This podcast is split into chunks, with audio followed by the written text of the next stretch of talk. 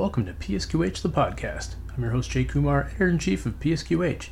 On this episode, I talked to Pete Riley of Hub International about what healthcare organizations can expect in 2022. And now, on to the interview.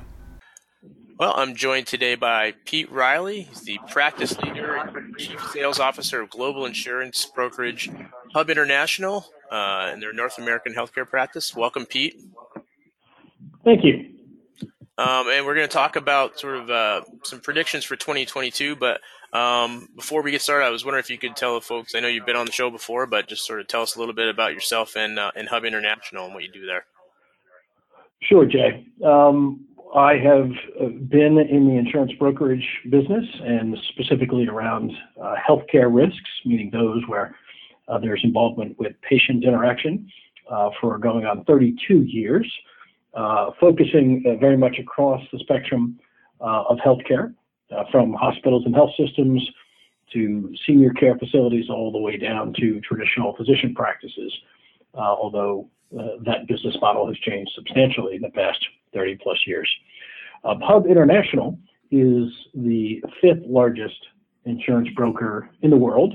It is the largest privately held insurance broker that really offers, uh, well, international uh, breadth and scope of services. Uh, we have a very localized model where we look to have experts uh, on the ground in the various locations where we do work but really specializing in a select set of industries, of which uh, one of those is healthcare. And that particular focus there is not just on insurance broking, but involves clinical risk expertise, traditional risk services, um, workforce and absence management services, as well as employee benefits uh, and retirement and wealth planning for those in the industry. So that's the, uh, the brief infomercial about myself uh, and, and Hub. Excellent. Um, well, all right. Well, let's talk about 2022, um, and want to start off with the sort of what's the state of the healthcare labor shortage, and do you think things are going to get worse uh, in 22? Well, the current state of, of the labor market is a very mixed one. Obviously, with the ongoing issues of the pandemic, uh, and you know, add to that sort of the patchwork of vaccine mandates uh, from from federal and or state and local uh, governments, it is very much a um, and again very much a patchwork. Um, and I do think there's going to continue to be a real labor crisis for healthcare uh, into 2022, and barring some significant breakthrough in the treatment for uh, COVID 19. I can see it stretching into 2023. Wow. This is largely driven by, I think, some inconsistent messaging from the institutions themselves, being the, the, the healthcare providers and organizations. Obviously, a great deal of information and misinformation available to the public. And lastly, there are folks who have genuine um, concerns, either religious uh, or, or otherwise, about how to treat this pandemic. Overarching all of that has long been an issue of the, the pay for certain people within healthcare. And that goes from the nursing staff all the way through to general administration and, uh, you know, janitorial services that are finally really questioning whether it is, quote, worth it. And so it's a, it's a tough environment, a very tough environment, and, and I do not see that abating into 2022 as we sit here today, December of 2021. Yeah, I mean, uh, it seems like you know a huge part of the problem for uh, you know finding uh, good workers is is sort of you know the issue of burnout, uh, caregiver burnout. I mean, it was big before absolutely before COVID, and it's just gotten worse. Uh, you know, over the last almost two years. It really has, Jay, and it is. It's always been tough to be a medical provider. I mean, you are oftentimes dealing with um, you know, very sad cases of individuals who are suffering through no fault of their own, all the way through to those people who have, you know, have not had particularly healthy lifestyle choices. And uh, really, in North America, we have come to expect nothing but the best in the way of medical care. And so it's a tough profession to be dealing with an audience, if you will, a consumer who has very high expectations and wants answers immediately or in very short order and results in very short order when that's not always the case. And so you take what is a very scientifically driven industry, overlay real human condition and emotions, and you know if it's your parent or child who is receiving care, the emotional toll not only on the patient but on the caregiver is enormous.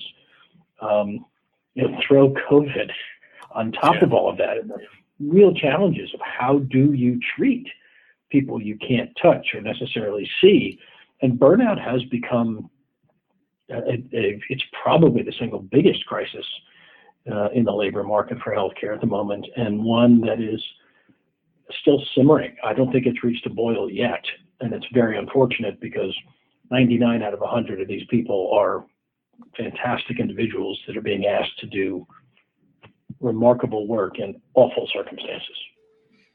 Definitely. And another big problem um, is senior care. Um, you know, we've got so many folks in nursing homes and assisted living facilities. The population is getting older.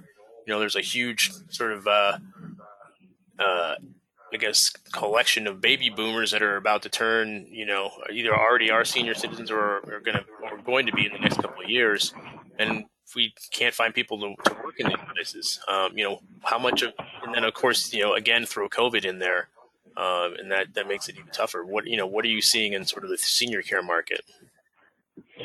Well, the senior care market is, is really and has been since the outset of COVID on the front line of this uh, labor challenge. Uh, two of my colleagues, uh, Gerald Stoll uh, out of New York City and Jordan Parnell uh, out of Louisiana, uh, have been on the front line of this discussion you know, really over the past two years. And, and they have seen very much firsthand not just the challenges of treating a very challenging patient population, but COVID has only added to the financial strain of senior care in an industry that was already operating on fairly thin margins. And a big part of that was the ability to hold down personnel costs. Mm-hmm well, that has really changed. And I don't see an easy answer for senior care uh, in, in, addressing that, except they are going to continue to need uh, to meet certain standards of care, and again, often vary by local jurisdictions, meaning state of California versus the state of Mississippi versus the state of New York or what have you. Mm-hmm. That they really don't have a choice, and uh, I think they are going to have to have a bit of a, a revisit of their entire sort of human resource model, uh, their workforce and absence management uh, for the people that work there. And then a small uh, component of all of this that is, and I don't mean to get into a political issue, but with the restrictions on immigration in this country, so many of the people who work in that industry are uh, not native born Americans or, or immigrants themselves the additional challenge of where they get that workforce is probably only to be exacerbated um, given the ongoing state of COVID. So I don't think there's a light at the end of the tunnel yet for senior care, uh, and I wish I had a good solution. Um, other than it, it, it, must become, and our advice to a lot of our clients uh, and those we interact with is it needs to become a real dialogue within the human resources uh, group within these senior care facilities. Uh, from onboarding to ongoing training and to your question a moment ago about how do you deal with burnout because it is the probably the toughest day-to-day environment short of um, you know the emergency room uh, or critical care in a hospital. Every senior care facility across the US and Canada is, is facing just enormous challenge of how do you keep an at-risk population healthy from a care provider population that is unfortunately just going to be exposed to issues of COVID and other risks. It's it's an enormous challenge, and there is no quick, easy answer right now. Yeah, definitely. Um, all right, let's move on to cybercrime. Obviously, a, a huge issue uh, over the last little while. We've been seeing a lot of you know ransomware attacks and and uh, things like that. Do you see that continuing to get uh, worse into into uh, 2022? The the answer to that is yes and no. Uh, yes, it will continue to be a, a, difficult challenge for healthcare providers, in part because uh, providers historically have not spent uh, sufficient funds to protect their IT, uh, PHI, PII, and other um, technology resources. But that is changing, and that is changing quickly. And so it will continue to be an issue only because healthcare is such a prime target for ransomware and other cyber attacks.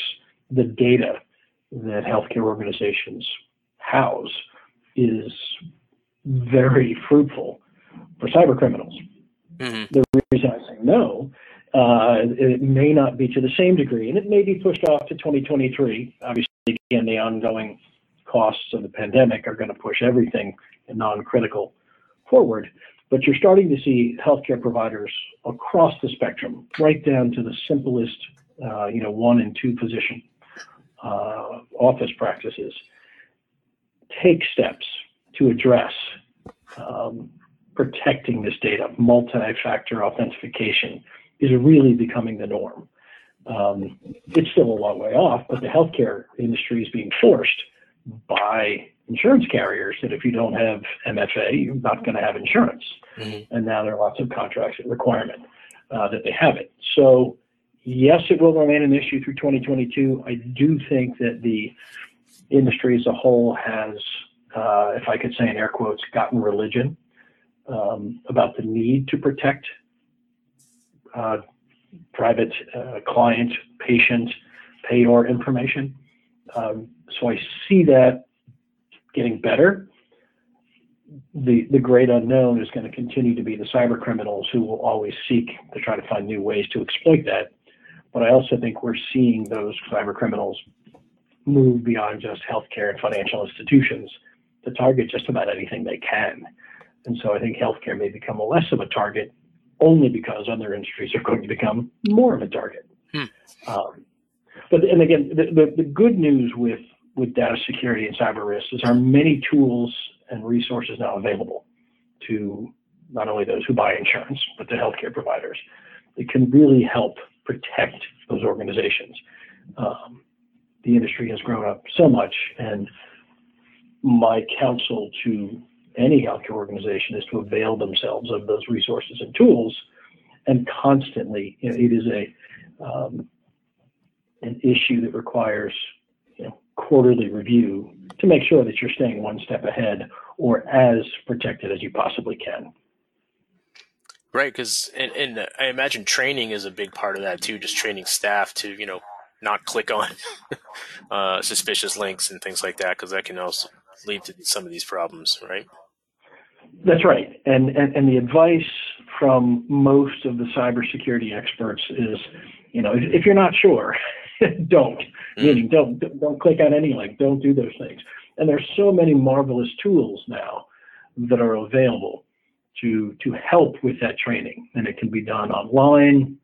Insurance carriers and other security firms are making a lot of this available uh, for at home uh, or you know in office uh, training and refreshers, et cetera, et cetera.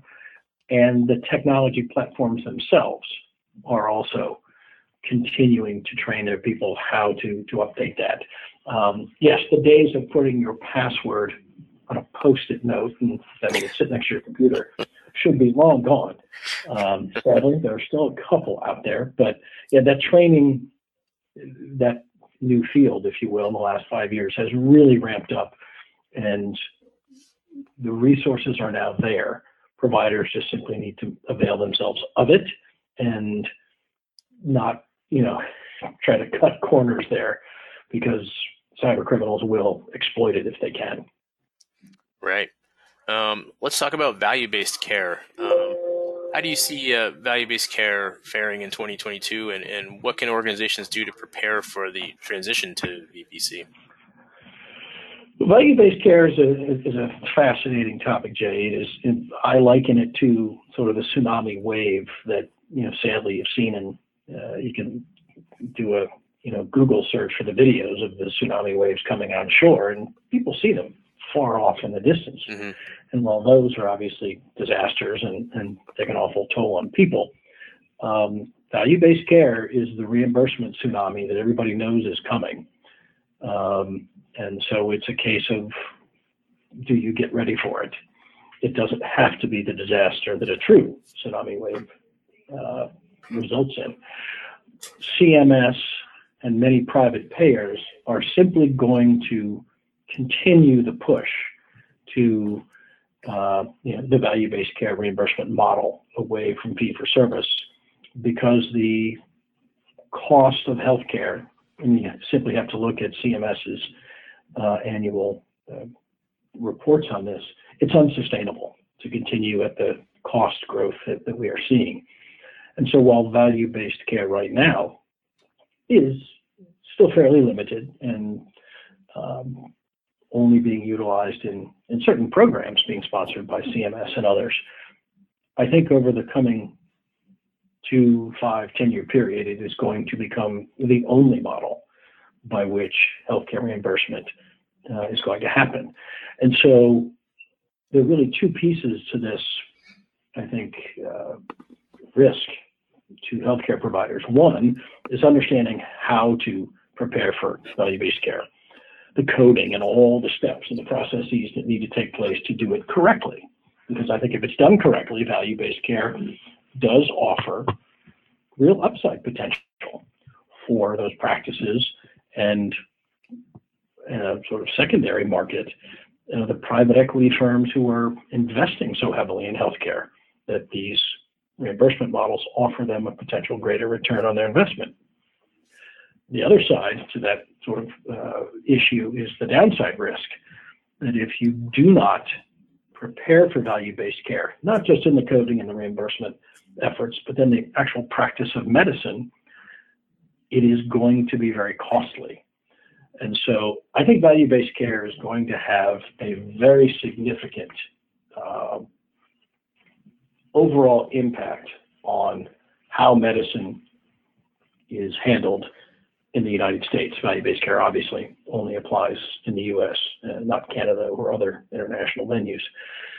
But I think it has the potential to be the single biggest change um, as to how we ultimately deliver care, because as with most economic models, the business is going to need to adapt. And so to prepare for that, I don't think 2022 is going to be when the tsunami arrives. I think uh, the federal government may continue to delay it further, but I think there'll be the continued use of some programs. The, the best advice I can give to to your readers, listeners, anyone, is to begin to learn about it now, plan for it accordingly, because when CMS or other uh, payers do flip the switch, it's going to be with I think relatively short notice, and by that I mean, you know, a year, six months, three months and it's going to be a wholesale change from the economic model. And that's tough to do. Uh, and there are resources to help prepare for it. There is some insurance uh, there for the downside risk to help protect uh, the organizations. But I think it is going to be the, the catalyst to a change of how a lot of medicine is done uh, across the spectrum of care in the U.S. All right. Um, that's that, that's going to be, I think, leave aside. You know, eventually, the pandemic will run its course. Cyber will continue to be a constant. I think value-based care is going to be the single biggest. I say it's going to be the tsunami wave that when it hits, you're either going to be prepared and on high ground, or it's going to be very unpleasant. So start thinking about it now. Absolutely, and and planning. If you're not planning by you know July 1st of 2022, you're already well behind the eight ball. Yeah. Um, let's talk about enterprise risk management. Um, why is this something that healthcare organizations should adopt now? And that's the, the I'm going to be dating myself in terms of using this phrase, but that's the, the, the $64,000 question, you know, once the famous question on the game show. Um, too often, healthcare organizations have tried to keep risk management, um, true risk management, you know, in the box of we want to prevent fire, we want to prevent bodily injury, those traditional things that you know, insurance and risk management went hand in glove. Really, about 20 years ago, and it wasn't so much in healthcare, that organizations started to take that look across the entire enterprise and not just on risks that are insurable, but those things that, should you have an impact, you know, reputational harm in some instances, just have enormous ripples and waves across your ability to do business. Healthcare organizations, particularly those that are larger, often at a university or, or other, um, you know, for-profit public settings, have really begun to look at enterprise risk in an effort to get out front on so many of these issues that we've talked about. We've just touched on a few. But what enterprise risk, I, I believe, will be so important to healthcare organizations is to begin to not only identify, but understand the interplay of various risks and how those ripples go across uh, the entire organization. A great example that we talked about a little earlier was with burnout, and you asked that question specifically about burnout.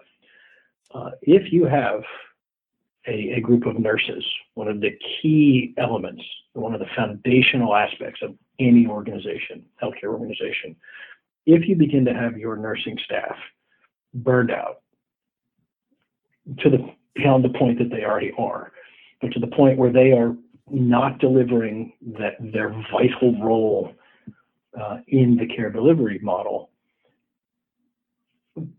you begin to pull on that thread and it can go in so many different directions where doctors will begin to make errors because um, not, not because of the nurses themselves, but the nursing staff will, will simply make human error that, that people make, or a doctor may ask for something and the follow-up isn't done. Um, doctors may push work back to the nurses that they don't want to do. And so I don't mean to in any way, shape, or form imply that nurses are responsible for uh, deterioration of care, but they're such a great linchpin of care that if an enterprise doesn't address an issue of burnout, you're going to have poor patient care, bad medical records. You know, the outcomes are going to begin to diminish over time, which under a value-based care model will result in, in lower reimbursements.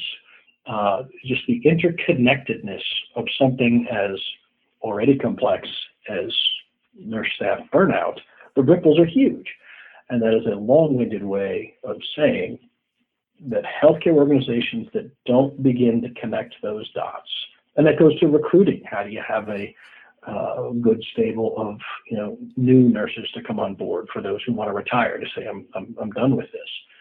The enterprise-wide need to look at some of these issues really pushes the bounds of what traditional risk management has been, you know, which was legal, finance, and some patient care.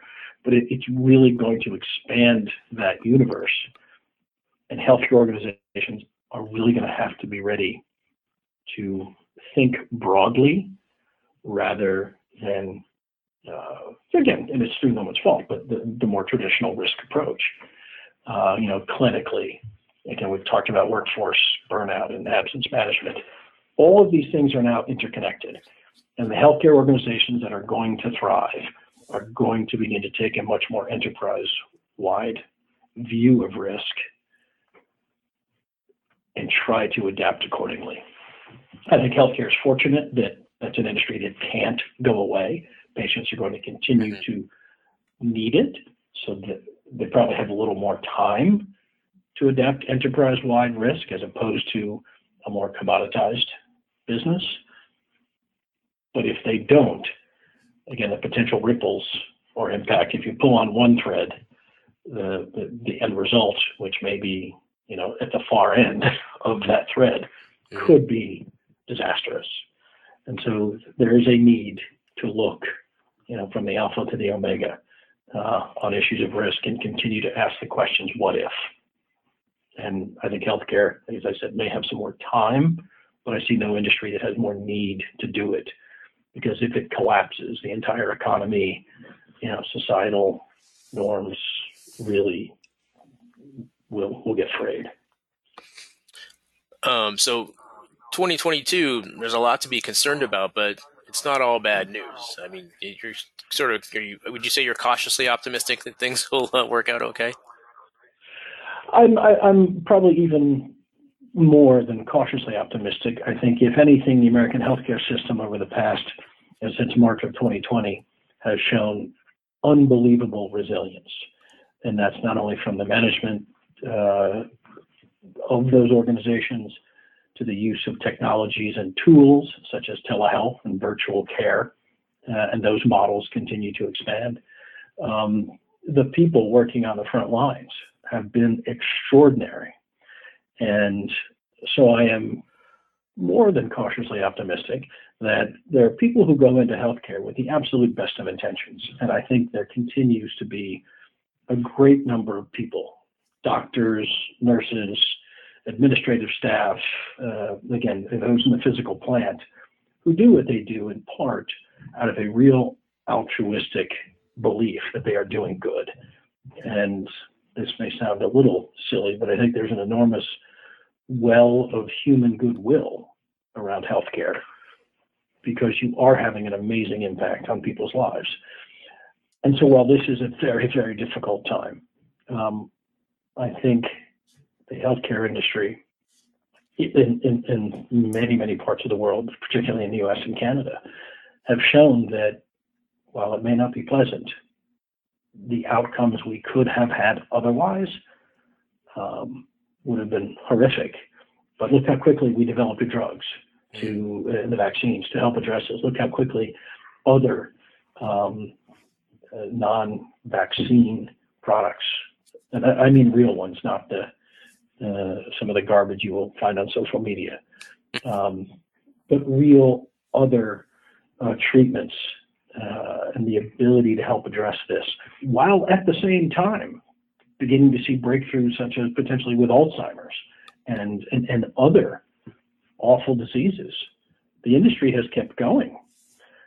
There's always the threat that people are going to say, oh, they're just doing it for money, and the drug companies, and, and yes, Moderna Pfizer and others have probably profited very nicely uh, from the vaccine. But the people who were behind it and developed that, the people who volunteered to get it into the arms of, you know, 200 million Americans, and I'm, I'm sorry, I just don't know the number of Canadians, but uh, that remarkable reservoir of wanting to do good is what will continue to drive healthcare. And I think it'll be that way around even issues of you know, data security. People want to protect other people's data and have the uh, information available to medical providers so people can be treated and cured. Um, and I think our medical schools continue to do a remarkable job of turning out doctors. We need to do more. We need more general practitioners. But our ability to provide medical care in the United States and Canada remains, if not second to none, it's remarkable in its um, ability. And so, for that reason, I remain optimistic in the people. We need to get our financial model a little better, um, particularly in the US. But that too, I think people are beginning to understand that we often have a healthcare finance crisis in the United States, and you know, for people who can afford it. But I think we will fix that problem because we understand the vital significance and importance of it. Um, so I guess yes, I, I, I, am cautiously optimistic, if not more so. Um, but I think even in the midst of all this awful news, um, what the healthcare industry did over the past, you know, coming on to two years has been nothing short of remarkable and miraculous. Yeah, definitely. Well, Pete, I want to thank you so much for uh, for joining me today, and uh, here's to a My good uh, good 2022. Let's hope, and uh, certainly happy to offer commentary as we go further. But um, uh, I do think there's uh, there's reason to be optimistic, and if nothing else, persistence is is the name of the game at the moment. And um, as I say to a lot of my colleagues, onward and upward. Yeah, absolutely. Thank you. That wraps up episode 45 of PSQH the podcast. Thanks for listening, and I hope you'll join me next time. You can find more information about the show and listen to on-demand episodes at psqh.com. You can subscribe to the show on SoundCloud, Apple Podcasts, Google Play, or Spotify. Thanks again and stay safe.